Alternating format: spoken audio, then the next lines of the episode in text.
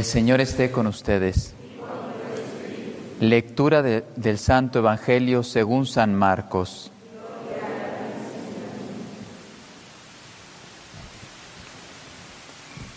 En aquel tiempo, al salir Jesús de la sinagoga, fue con Santiago y Juan a casa de Simón y Andrés. La suegra de Simón estaba en cama con fiebre y enseguida le avisaron a Jesús. Él se le acercó y tomándola de la mano la levantó. En ese momento se le quitó la fiebre y se puso a servirles. Al atardecer, cuando el sol se ponía, le llevaron a todos los enfermos y poseídos del demonio, y todo el pueblo se apiñó junto a la puerta. Curó a muchos enfermos de diversos males y expulsó a muchos demonios, pero no dejó de que los demonios hablaran, porque sabían quién era él. De madrugada, cuando todavía estaba muy oscuro, Jesús se levantó, salió y se fue a un lugar solitario, donde se puso a orar. Simón y sus compañeros le fueron a buscar y al encontrarlo le dijeron, todos te andan buscando. Él les dijo, vamos a los pueblos cercanos para predicar también allá el Evangelio, pues para eso he venido. Y recorrió toda Galilea, predicando en las sinagogas y expulsando a los demonios. Palabra del Señor.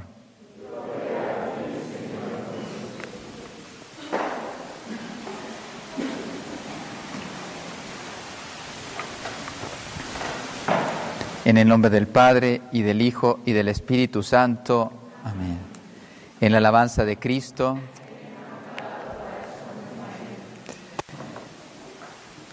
Tengo una buena y una mala. ¿Cuál quieren primero? La mala. No, yo voy a empezar por la buena. Dice el Señor, vamos a los pueblos cercanos para, para, predicar también allá el Evangelio, pues para eso he venido. Lo podemos decir con mucha fuerza que esto se ha cumplido.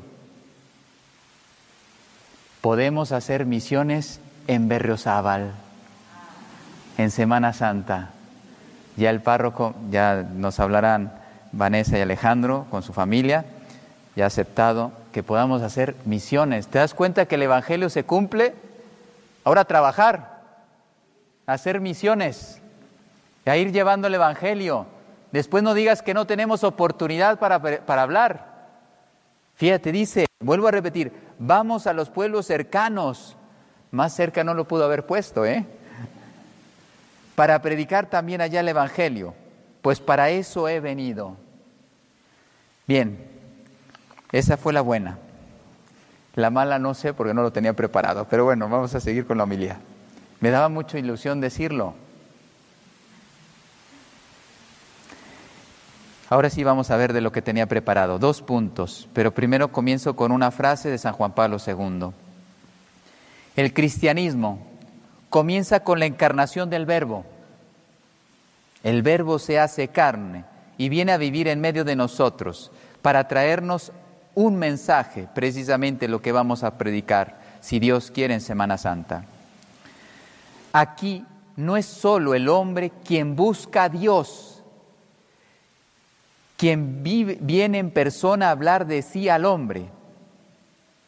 Dios busca al hombre movido por su corazón de Padre. Primero fue Dios quien buscó al hombre. Porque dice el Evangelio, todos te andan buscando, porque están escuchando lo, los prodigios y las grandes obras que Dios estaba realizando, milagros, etcétera, y todo el mundo quería encontrarse con Él. Pues son dos puntos. Todos te buscan o todos te están buscando. Dice San Agustín, Señor, nos hiciste para ti y nuestro corazón está inquieto hasta que descanse en ti. Tenemos la semilla en nuestro corazón, el deseo de encontrarnos con Dios. Y yo voy a hablar de las categorías de que te vas a dar cuenta que al final todos, hasta los peores, en el fondo están buscando a Dios. Los que le buscan directamente, Los que viven, y cada uno que se catalogue, a ver dónde está, ¿eh? Y así logro que se tenga atención. Son cinco categorías, a ver en cuál estás.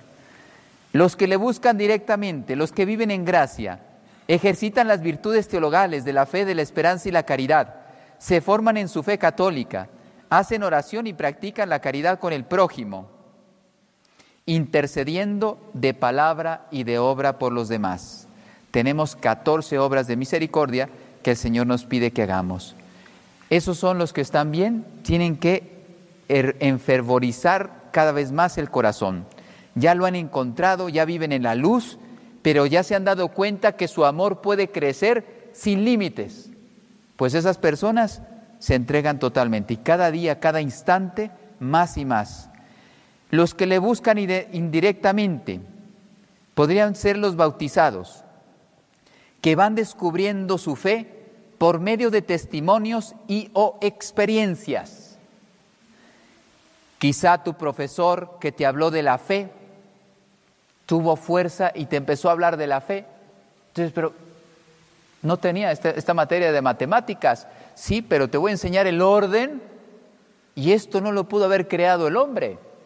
El hombre lo interpreta, lo configura, pero sin embargo no lo crea. Lo digo porque cuando yo estaba de capellán en Fátima, ¿cuántas personas iban a pedir por su trabajo, por su enfermedad, etcétera? Pero regresaban convertidos. Ellos iban por un motivo a lo mejor. Oye, mi, abuelo está enfermo, o yo tengo una enfermedad, o no tengo trabajo, y yo le voy a pedir a la Virgencita que me consiga un trabajo. Ese era su horizonte cuando peregrinaban. Y Dios decía, sí, tú vienes al santuario por esto, pero ahora vas a ver lo que yo voy a hacer en tu alma. Yo estaba sorprendido que, fíjense, los, sobre todo los españoles llegaban el viernes por la noche, porque viajaban el viernes por la tarde, llegaban muy tarde, estaban el sábado y el domingo, después de comida, volvían a España. Oye, es poco tiempo, la cantidad de conversiones en un día y medio. Impresionante. Sea un profesor, un jefe de empresa que me hable de Dios, una peregrinación, etcétera. Indirectamente, porque a lo mejor yo no estaba buscando a Dios, no quería crecer en la fe, pues era un bautizado que pues necesitaba algo y pues la Virgen me podía solucionar mi dificultad. Tercero, los que lo buscan sin saberlo. Los que no están bautizados pero que están buscando la verdad. Por ejemplo, los que quieren construir la paz, los que defienden la familia, los que defienden la vida, y a lo mejor no son católicos, los que viven los valores humanos y los que viven rectitud de conciencia y a lo mejor no han tenido una experiencia de Dios, todavía no han tenido el encuentro con el Señor. Pues este pudo haber sido San Agustín, San Agustín hubo un momento en que él buscaba la verdad y los maniqueos, aunque este no era, San Agustín no era ateo, pero los maniqueos no le daban respuestas. Y entonces él buscaba la verdad y se encontró con la verdad con mayúsculas, Dios.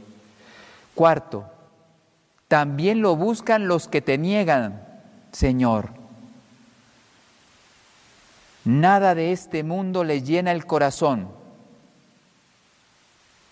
hacen mal inclusive a los católicos, pero saben que hay algo más allá que esta vida. San Pablo.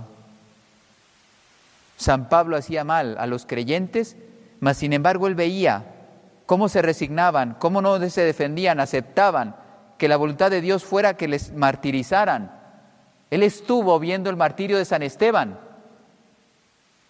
y dijo, la paz que ese hombre, porque él vio lo que está escrito, lo vio San Pablo, que miró al cielo y vio la gloria de Dios y se habrá iluminado el rostro y no tuvo ningún problema en morir. Y San Pablo lo vio y te aseguro que su corazón no estaba en paz cuando él creía que estaba haciendo lo correcto. Y en cambio el rostro de la sonrisa de San Esteban, cuando chorreaba de sangre, también no encuentran respuestas. Había dicho que eran cinco, pero me salieron cuatro. Perdón, pensé que había escrito cinco. Pero bueno, te das cuenta, quieran o no, están buscando a Dios. Todos te buscan, Señor, porque tú nos buscaste primero. En el momento en que tú nos creaste, nos creaste para ti. Por eso, si Dios no está en el corazón del hombre, siempre va a estar inquieto. Por eso en eso siempre vamos a tener razón. Si no, has encontrado a Dios en tu vida, no te preocupes. Yo sé que no tienes paz. Eres un peregrino todavía. No has llegado a la meta. Te hiciste hombre por nosotros. Naciste de la Santísima Virgen María nos redimiste a todos pagando el precio de, nuestro, de nuestro rescate la cruz. Tú eres el principio, de ti venimos, fuimos creados por ti, pero también eres el fin, hacia ti vamos y te has convertido en el camino. Solo los que encuentran en Cristo el camino, su búsqueda encuentra paz. Yo soy el camino, la verdad y la vida, decía él. Quisiste dejar ese camino muy asentado en el Inmaculado Corazón de María, porque por medio de ella decidiste venir al mundo, lo dice San Luis María Griñón de Montfort. Él entró por María al mundo, por lo tanto, para encontrarle a Él, lo hacemos a través de María. Por eso hay que aprovechar este deseo de Dios que hay en el corazón del hombre. Ahora que vamos a ir a misiones, por eso ojalá que todos los que puedan se animen, ya saben dónde tocar. No te pongas a discutir de política, no te pongas a discutir no, no sé qué. Tócales. ¿Eres feliz? ¿Tienes paz? ¿Realmente ya encontraste lo que tu corazón te pide? ¿Amor?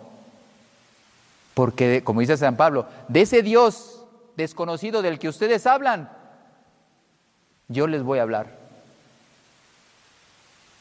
Intelectualmente quieren, con su filosofía, quieren encontrar respuestas que solamente el corazón puede encontrar. Por eso le llaman el Dios desconocido. Pues yo le llamo Padre. Yo ya la encontré y de eso te lo puedo compartir. El deseo de felicidad, de libertad, de justicia, de alegría, de paz, de fe, de encontrar o de cumplir aquello por lo cual fueron creados, de amar y ser amados, por poner algunos ejemplos. Es el momento de presentar a Cristo al hombre. ¿Qué decía San Juan Pablo II cuando decía, no tengáis miedo? ¿Cómo hablaba con fuerza esas palabras? Abrid de par en par las puertas a Cristo. Y luego continúa, la economía, la política, abran las puertas a Cristo, no tengan miedo.